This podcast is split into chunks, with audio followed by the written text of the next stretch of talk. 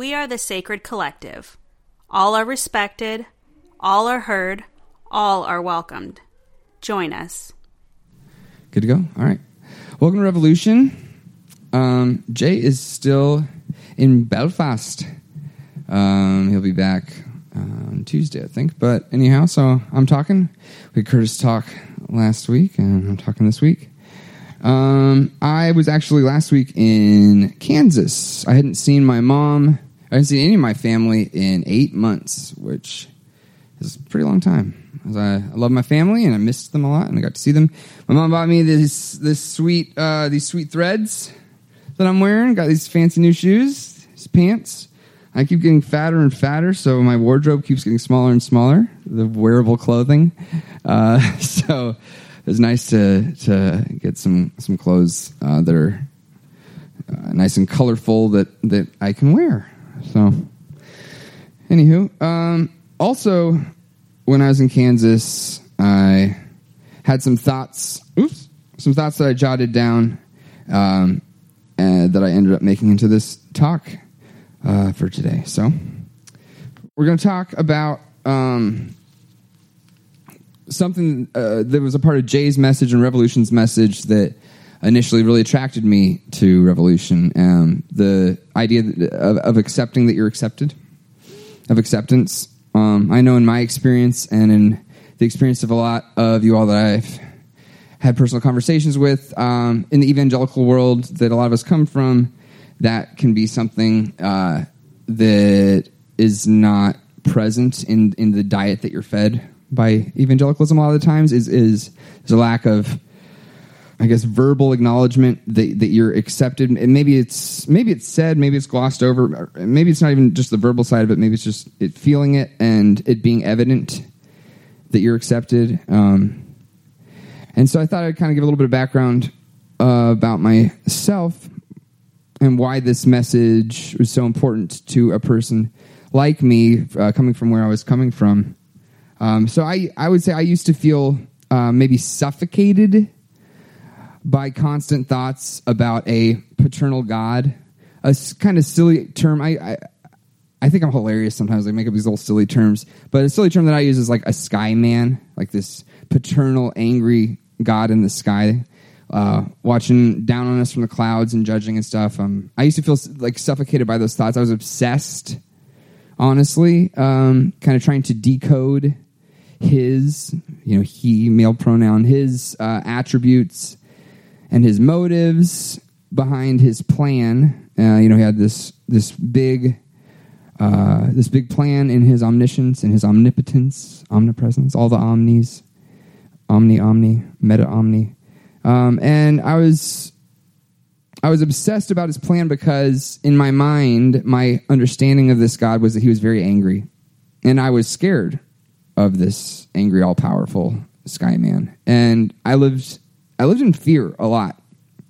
In my mind, he would decide my eternal fate, uh, and there were two polar opposite uh, fates, two polar opposite consequences, eternal ones. One being bliss forever and ever and ever, and one being literal, you know, torture, like having, you know, dying constantly in the most horrific and painful ways. Uh, so yeah, I, li- I lived in fear. I was very scared. I felt like he was testing me, and I failed a lot. Um, I've talked about this a little bit, but especially in my early to mid teenage years, I dealt a lot with uh, you know suicidal thoughts and tendencies and self harm, and uh, I used to to hurt myself quite a bit a lot. I still have scars. I have, some of these tattoos are actually like I have some patches tattooed on me of, of kind of some of the most extreme scars that I gave myself. Um, just a little stick and poke patch, you know, tattoos of patches, um, just to remind myself that you know the scars will always be there, but we can kind of patch ourselves up. And, and I always use the phrasing like build our build something out of the wreckage. I guess. Um, at one point, you know, I, I, like I said, I was I felt like I failed all the time and at one point, probably the most brutal thing I ever did to myself was I took a, a pair of scissors, and they were like the type that you'd use on paper. So it wasn't just like a thin blade. It was kind of a chunky blade. And I carved the word fail into my leg very, very deeply. It's still there. Um, like there, it was. There were there were chunks of my flesh that I tore out of my leg. I and I think honestly that it was it was I had like I felt that I disappointed someone who I cared about in my life. I think it, it might have been like a teacher or a family member or something, or a, uh, someone I was romantically involved with.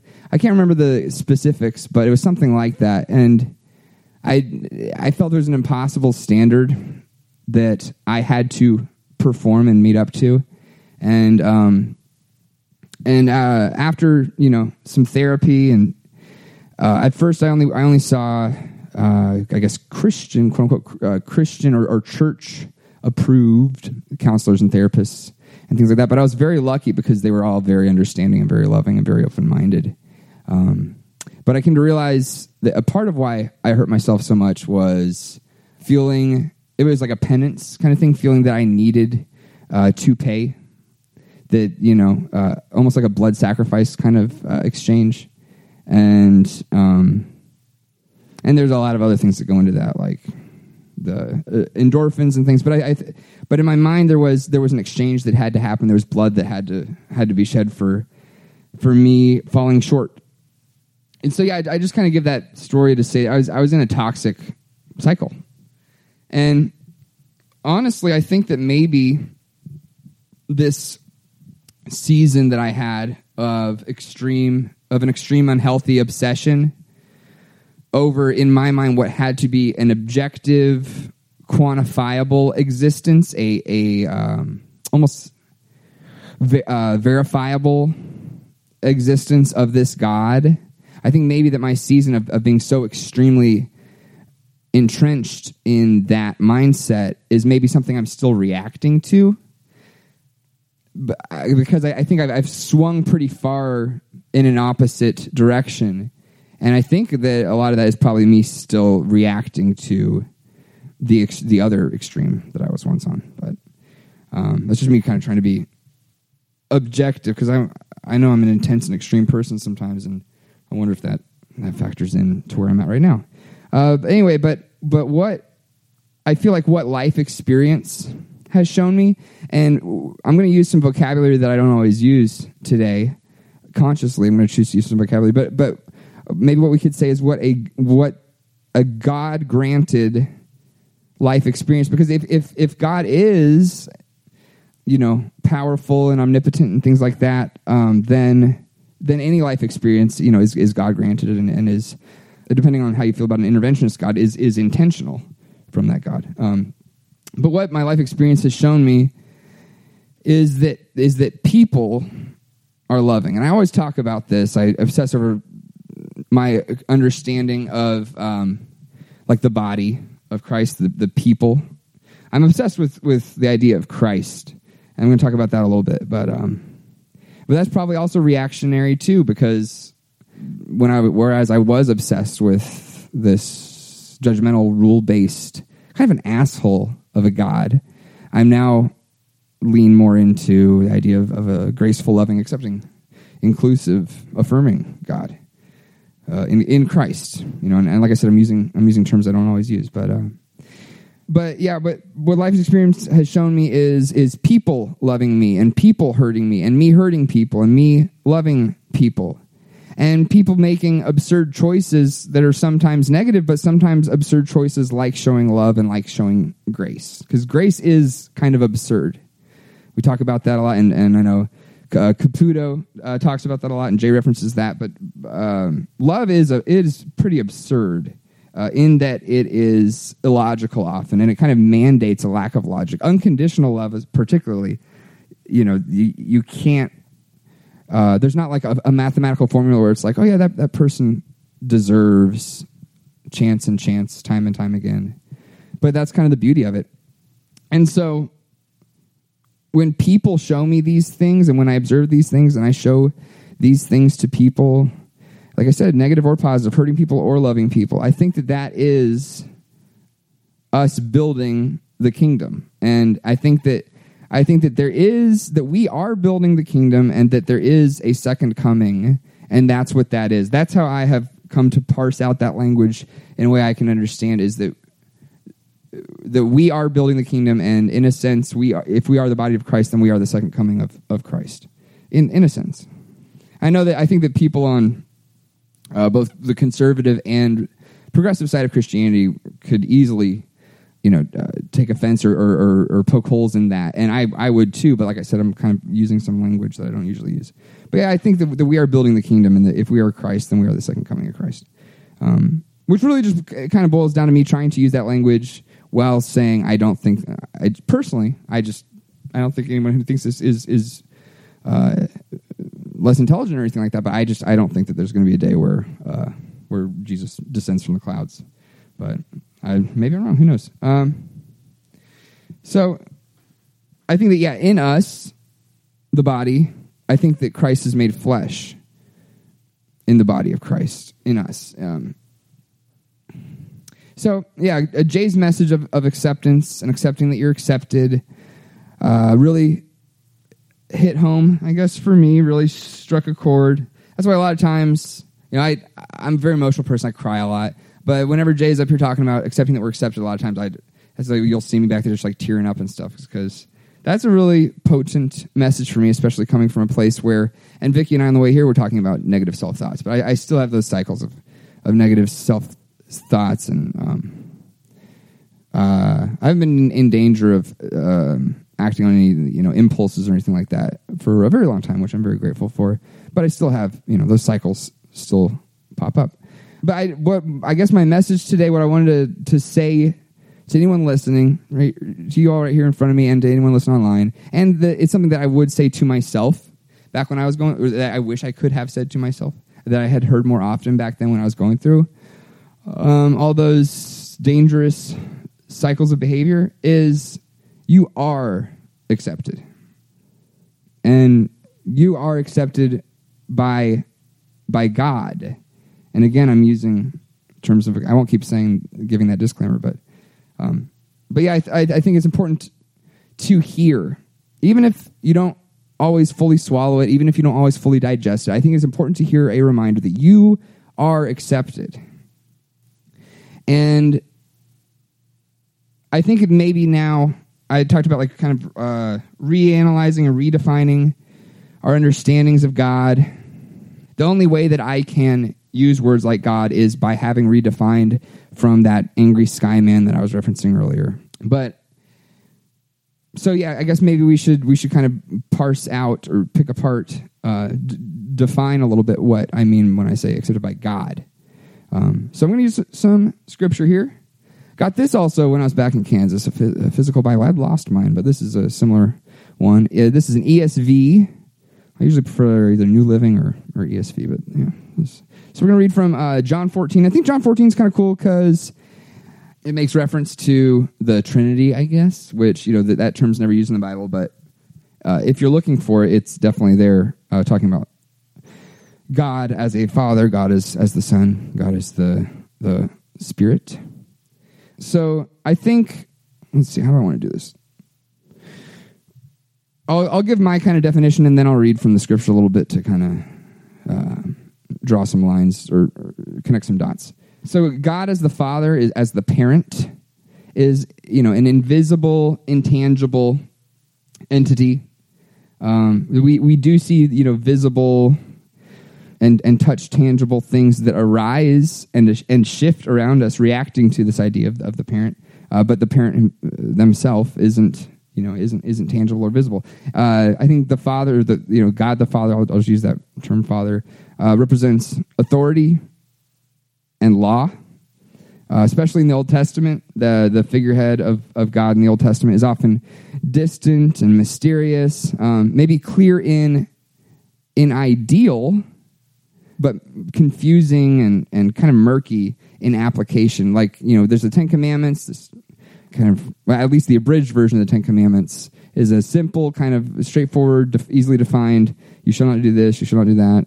Um, but then in application, you know, things get muddy. I mean, with laws, we talk a lot about legislation here, especially when Kurt's here, but um, we have to have laws, we have to have uh, rules of order, I guess. But then in application, there's a lot of uh, of gray area, a lot of murkiness.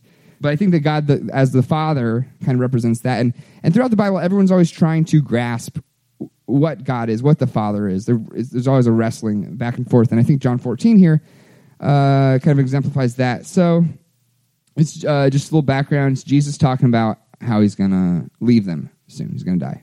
So we're going to start with 14.1. That's Jesus talking. The old red letters.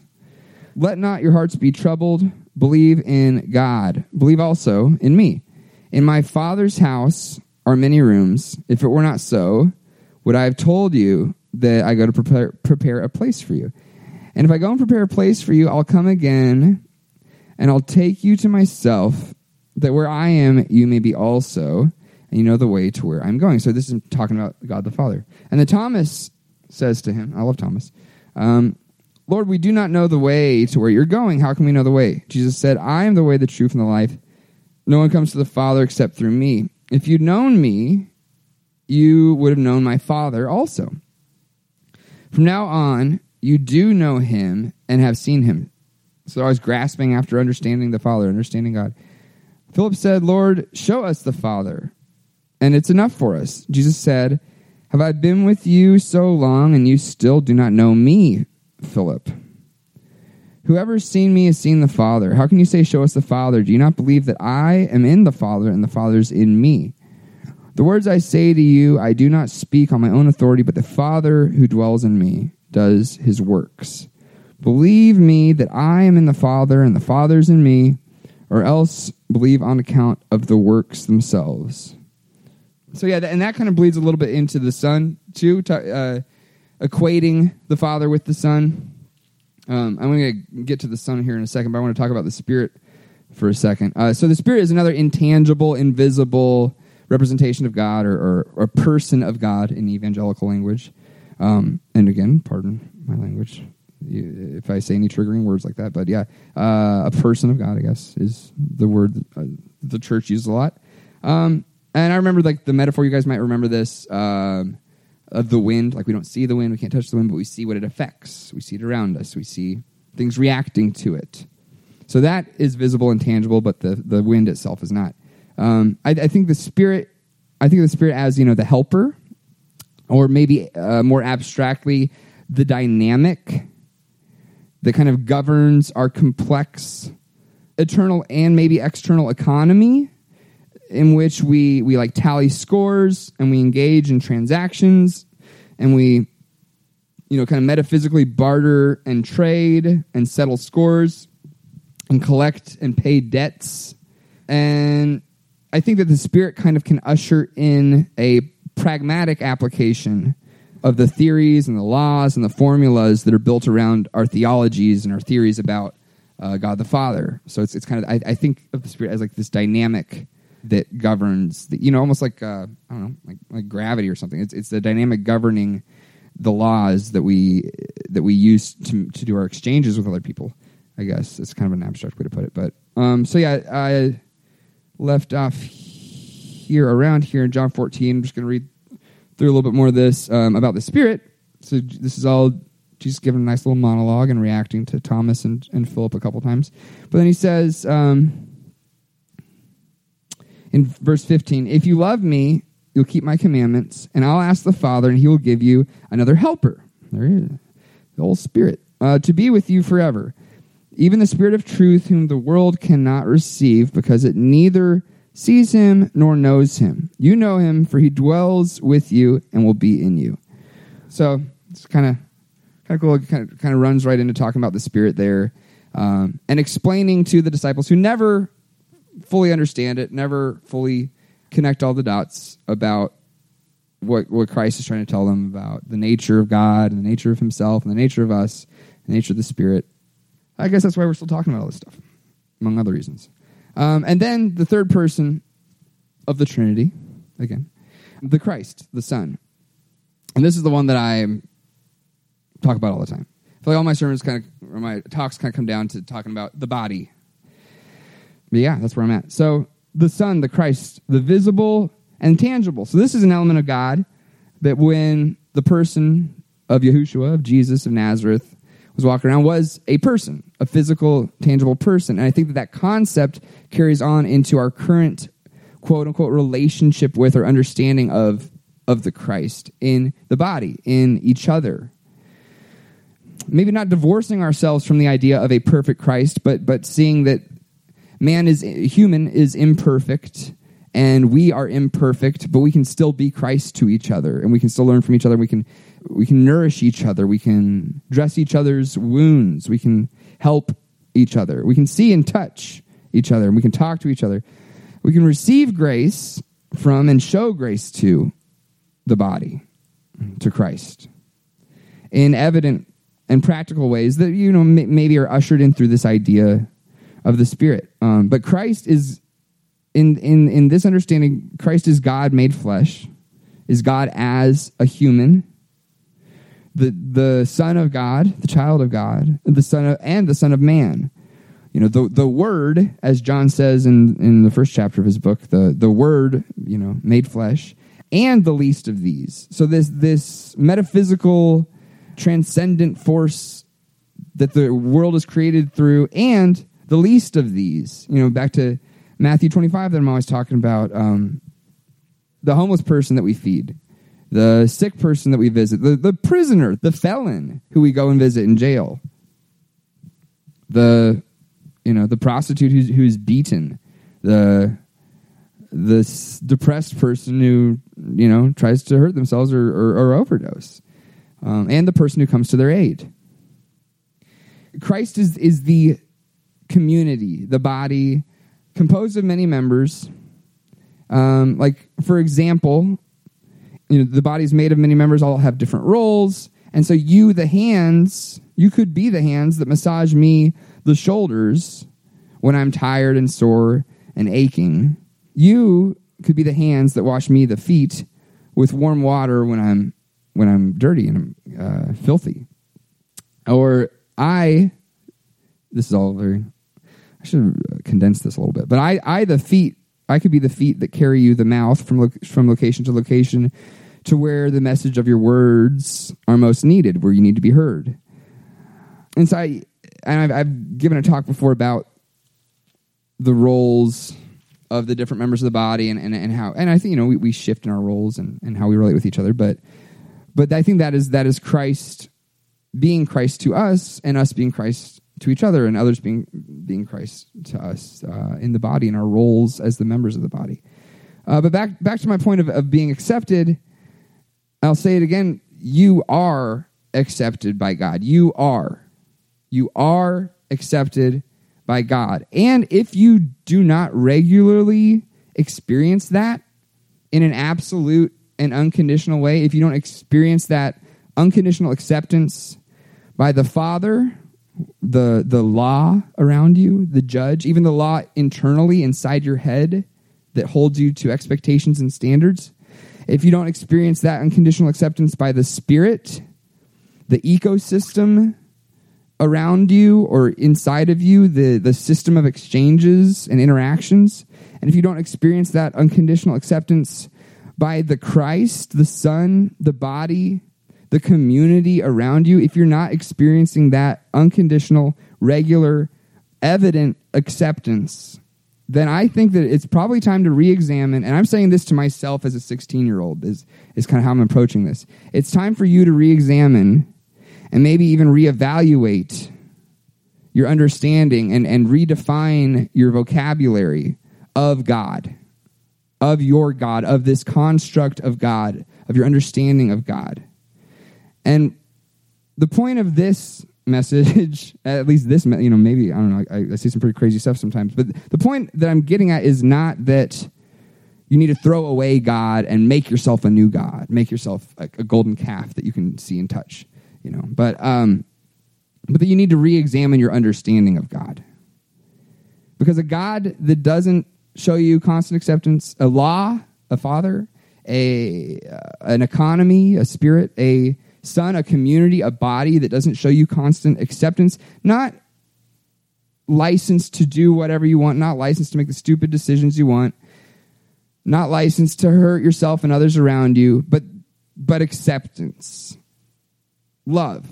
there's tough love, there's soft love, there's warm and fuzzy love, there's harsh love. But if you're not experiencing true, experiencing true, sincere, raw love and acceptance and grace, then you need to re-examine your God. And if you have to step away from words like God for an indefinite amount of time, maybe permanently, you know, um, not saying to resolve to do that, but if, if that's what it takes for you to get some fresh air from a toxic atmosphere that is hurting you, that is choking you, that is suffocating you,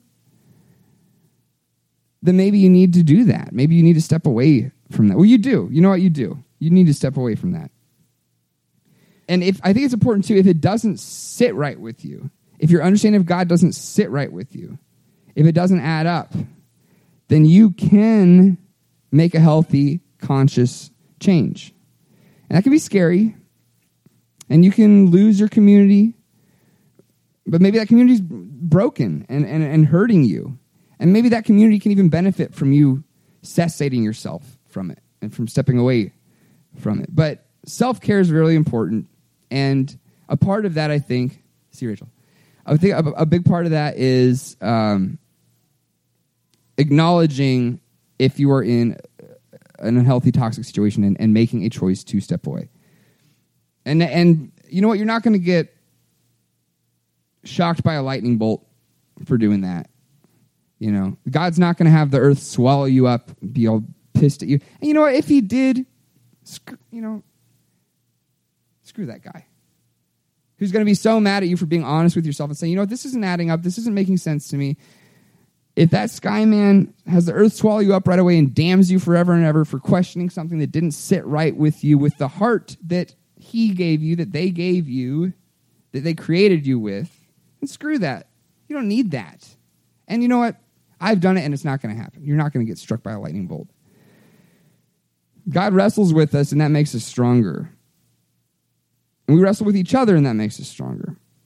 Or we get hurt and then we walk away and say, you know what, I'm I can't do this wrestling match right now. Like when we talk about interacting with people with uh, starkly, staunchly different uh, opinions and political perspectives and things like that. It's good to engage with those things, and if you have the strength and the energy and the resources to to wrestle with those those people, then you know that that can be productive. But self care and boundaries are important, and sometimes you just got to say, "I need to step away from this."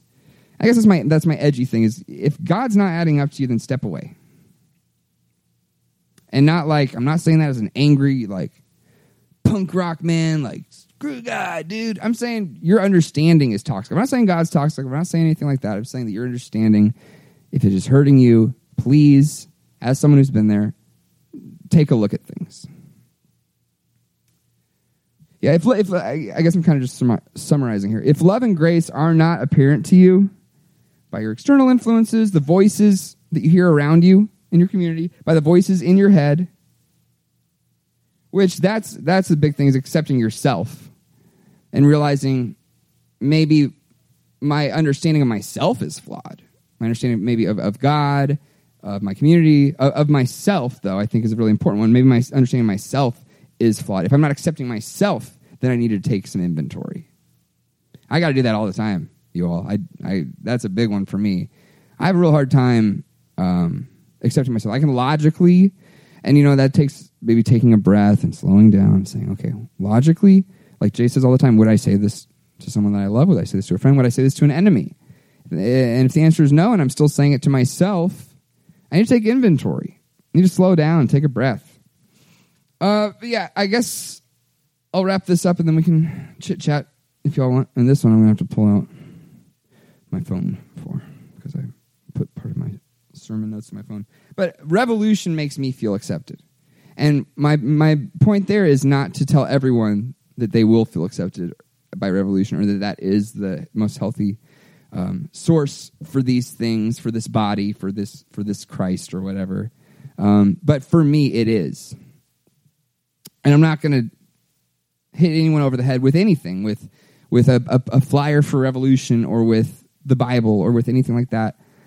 I'm just saying that coming from my inherited vocabulary of Christianity and my understanding of things and the, the resources that I have, the revolution is a way to re-examine some things and and to find grace and love and acceptance and raw real community for me and that's why that's why i'm in minnesota is i fell in love with revolution and and yeah I, I i i feel acceptance and i see acceptance here in this collective uh, in this group in the back to this all this i don't know why i got stuck on the trinity with this with this talk but it just for some reason uh, i just went down a rabbit hole. But yeah i feel acceptance from this authority from this you know father from this metaphysical atmosphere the spirit from this body this physical community. I feel accepted. I feel radically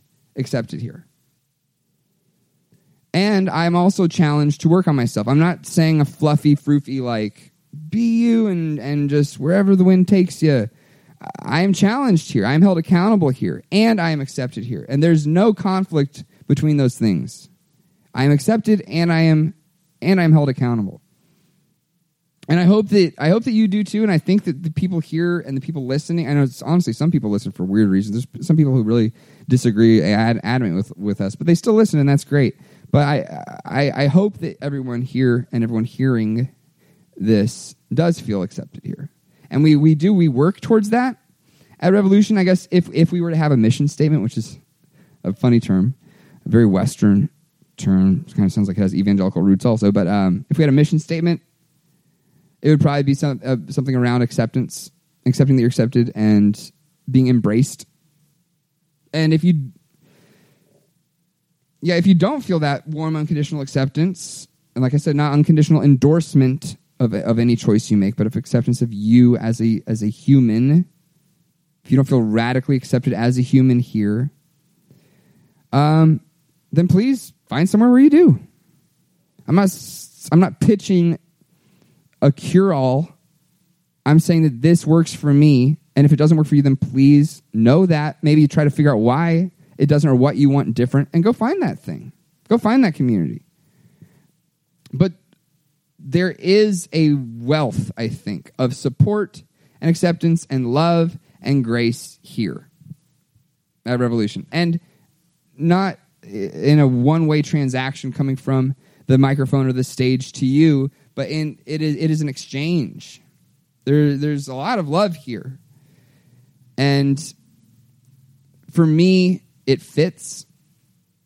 It's really important. It, it resonates, I guess.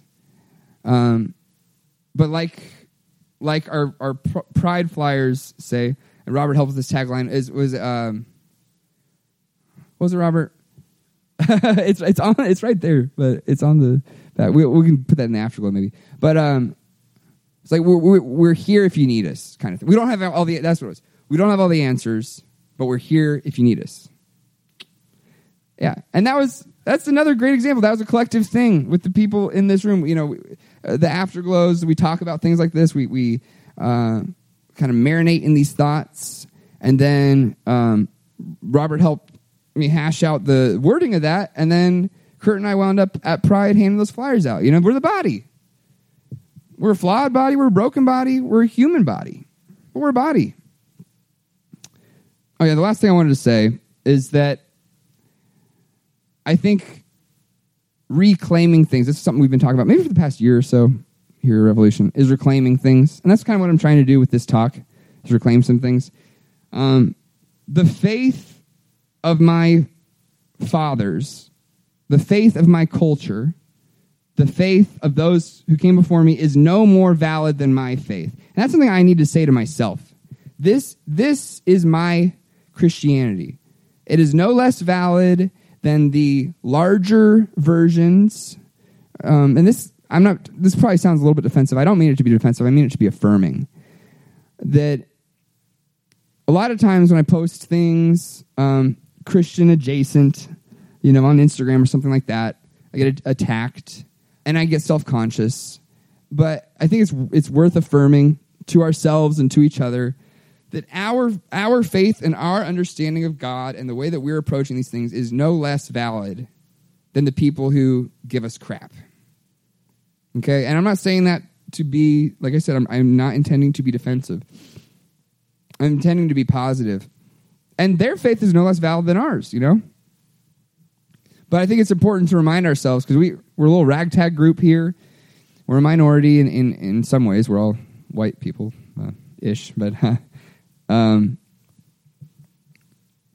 but yeah, what we're doing here is, is no less valid of a form of faith or of Christianity or whatever, fill in the blank, than, than any other. And I'm saying that to remind myself, like I said, because I'll have conversations with more mainstream Christians like, oh, you're a progressive or oh, you're this or this or that. Yeah, I am, okay? And I get ashamed of that sometimes. I get self conscious of that. But you know, I am. And and that's great. I like it a lot better than any other flavor that I've had of, of anything like this. Um, yeah, I think I'm going to wrap it up there, and we'll do an afterglow. I'm going to try to say a prayer again. I think I did one last time. I'm going to try to do that again. All right. Um, God, here we are. Um, help us build this kingdom, this vision. Help us affirm each other. Help us love each other. Help us uh, discern appropriate ways to show love to each other. Help us challenge each other and ourselves. Help us accept each other and ourselves. Help us stay positive and, and move onward and upward. Help us remind ourselves that we are constantly accepted and to hold ourselves to a standard where we, we go out of our way to make sure that we feel that affirmation and we feel that acceptance. Because you're love, and we experience you when we engage in love, and we build a kingdom when we engage in love. And I don't know if that kingdom will ever be fully built, but help us in that practice to be proactive, to show love and, and build a better world around us. Amen. We're not for profit, so there's that. And we always play that message at the end of the of the podcasts. Um, and now we're gonna have Afterglow. Recording Kurt. Cool. Be thoughts?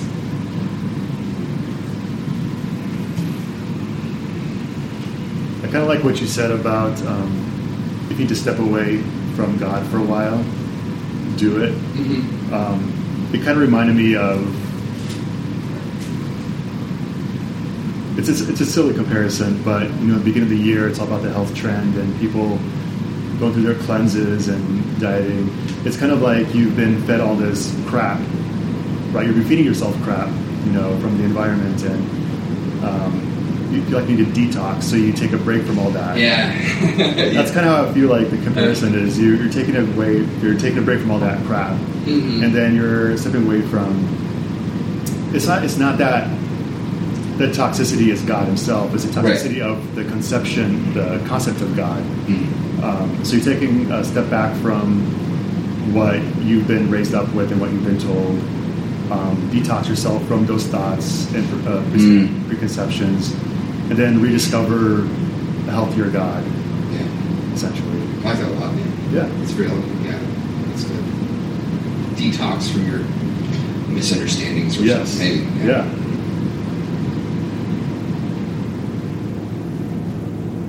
And I think there is a place where you can re-engage with those things, but it can be, you know, you need to prioritize sometimes, you know. Like I said, the worst panic attack I've ever had was going back to my parents' evangelical church. You know, I'd, I'd like to get to a place where I can do that healthily, but sometimes you just gotta. It's like I'm still flushing out those toxins right now.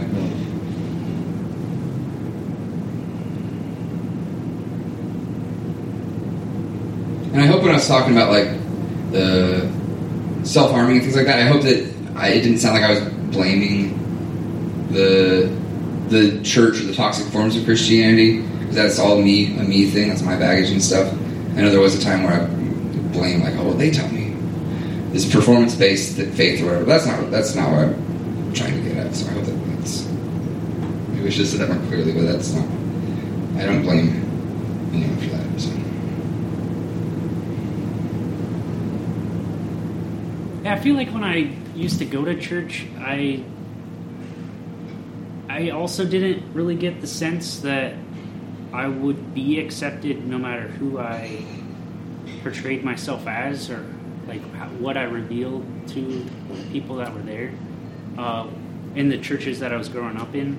But at the same time, I feel like I likely didn't give it enough of a chance to allow them to try to accept me. I feel like I uh, was veiled and held back parts of my life because I had the assumption that I wouldn't be accepted if I articulated those types of things. Mm. And and it's nice that there is a group like this where it seems like that there's a very heavy emphasis that it's okay to open up and talk about parts of your life that are less um, mainstream or you know one would have the connotation doesn't belong in a church setting or something like that. Uh, but yeah i think that it very well could have been a good experience for both myself and the people at my church of my upbringing had I made the attempt, but it seemed like a risky endeavor to be like, hey, uh, you know, I started drinking and, you know, I'm 19 or something like that. Mm-hmm. It's not a topic that would seem like a healthy thing to bring up. Like, hey, I'm breaking the law. right. Um, but it, it probably would have been helpful to have a community where I could talked about that type of thing in a group. But, um, but yeah, I did the time out thing, I, I would say. Perhaps I'm still doing that now. Uh, but seems to me like a healthy move to um, emphasize acceptance and in your communities and in the way that you perceive the reality in general.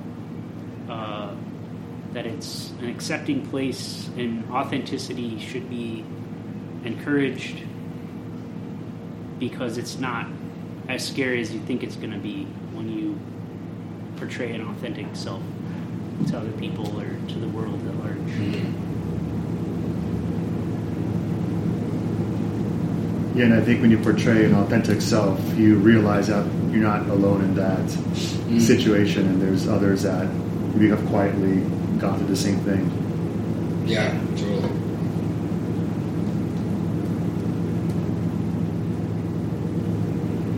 Yeah, it's tricky. Anybody else? Anybody else going through doubts? No, you're not going to see a lot of hands shoot up in youth group, and it's like, well, too sure about all this. Anybody else? But then people in the back of their heads, and you know, maybe you're emboldening people down the road to be like, you know what, maybe being open, connecting with other people about my hidden hidden flaws or doubts or whatever you want to call them, you know, can, can be encouraging, productive, I guess. I think, you know, if you think of when you were talking about the body, foot does something, Mm. the mouth does something. I'm thinking about the, the mind of the Christian church Yeah. in America. And I know that Jesus is the head, so it's supposed to be his mind. But it's like, it seems to me like generally the church in America has complex PTSD in that it isn't that mind frame where it's always beating itself up. Mm-hmm. You know, it's always judging itself or judging the other people in the church or really hating its body in a sense because it's not perfect. You know, that's what mm-hmm. we do. We have this image, this body image of what we're supposed to be, mm-hmm. and we beat ourselves up if we're not, if we don't meet that standard. And that's kind of how the church is. It's like we're just tearing ourselves apart. That's really good, yeah. But I'm thinking, I was listening to John Smith again last week.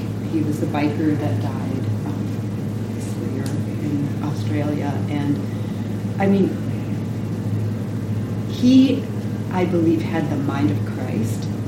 And he spoke very firmly. He was loving, but he was saying, You know, does the evangelical church, is it even biblically based? Mm-hmm. Because Jesus was with the poor and he was standing up for the sick and he was standing up for women and prostitutes and tax collectors and, you know, a church that separates itself from the rawness and the darkness of life. Mm-hmm. I mean, Jesus went in there. That's where he was. He was among the people. And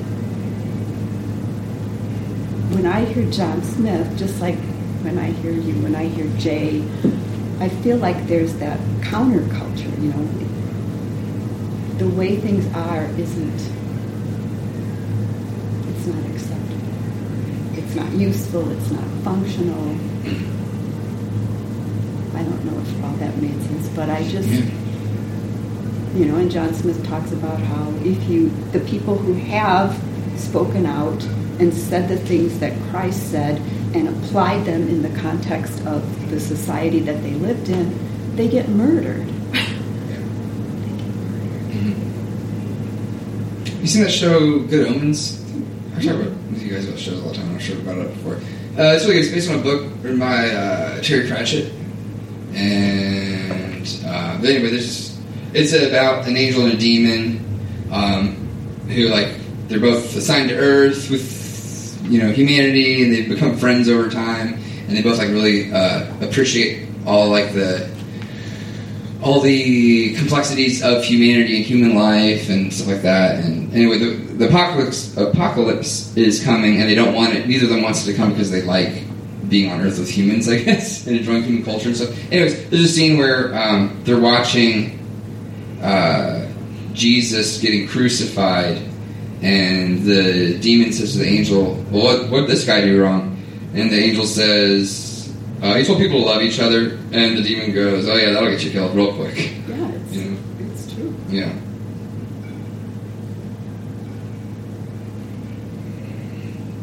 And oftentimes killed by the religious institution. Exactly. Exactly. Or beat up by it, at least. And a lot of times I think that's because the religious institutions are trying not to upset the political establishment.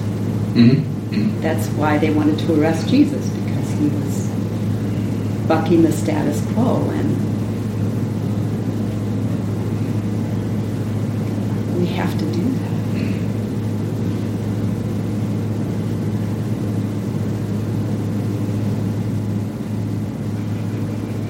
But in the meantime, like you and Jay said the other week, children are in cages and it just seems like we can't even work together enough to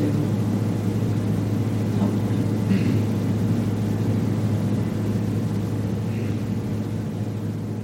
Yeah, and there's a lot of times there's so many there's so much rhetoric built in and so many kind of prefab responses when it's like, well, you know, this doesn't seem right, right church or you know, right, right uh, follow, followers of Christ, and they're like, well, and there's all these built-in walls in Their their logic. Yeah, the should. about what Right. Yeah. Well, what about these people over here? What about these people over here?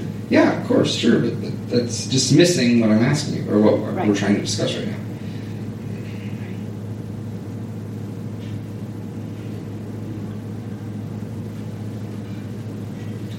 Any burning desires? I, Oh, well, I was going to say, if Christ is the least of these, as you said, then is Christ in cages? Oh yeah, for sure. Totally. I just had a quip. I want. Christ's in, in cages. Yeah. Has anyone read um, The Brothers Karamazov? Interesting. story. Everyone should read Brothers Karamazov. You maybe you have. It's Dostoevsky.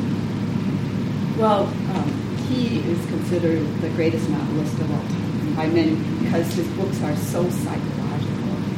And he, um, in The Brothers Karamazov, there's uh, there's a little section, and if you just read this, that would that would be great. It's called the Grand, the Great Inquisitor, the Grand Inquisitor, and it's just a short section, um, a story that someone's telling about, you know, what if Jesus had appeared during the Inquisition in Spain, in, and in his story he does, and kind of how he's treated, and you know, the grand ex- explains why he has why he's arrested him and why he has to kill him because anyway, it's but it's just very Hmm. interesting that I think too much too often that's how the church will live. Yeah.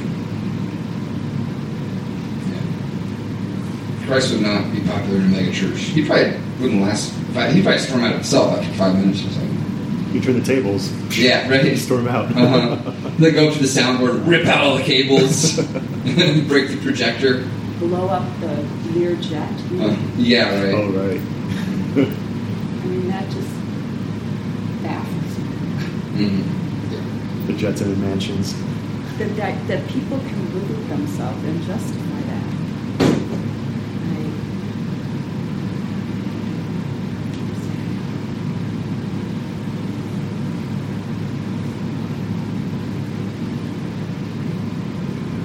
but then I try to live with myself with my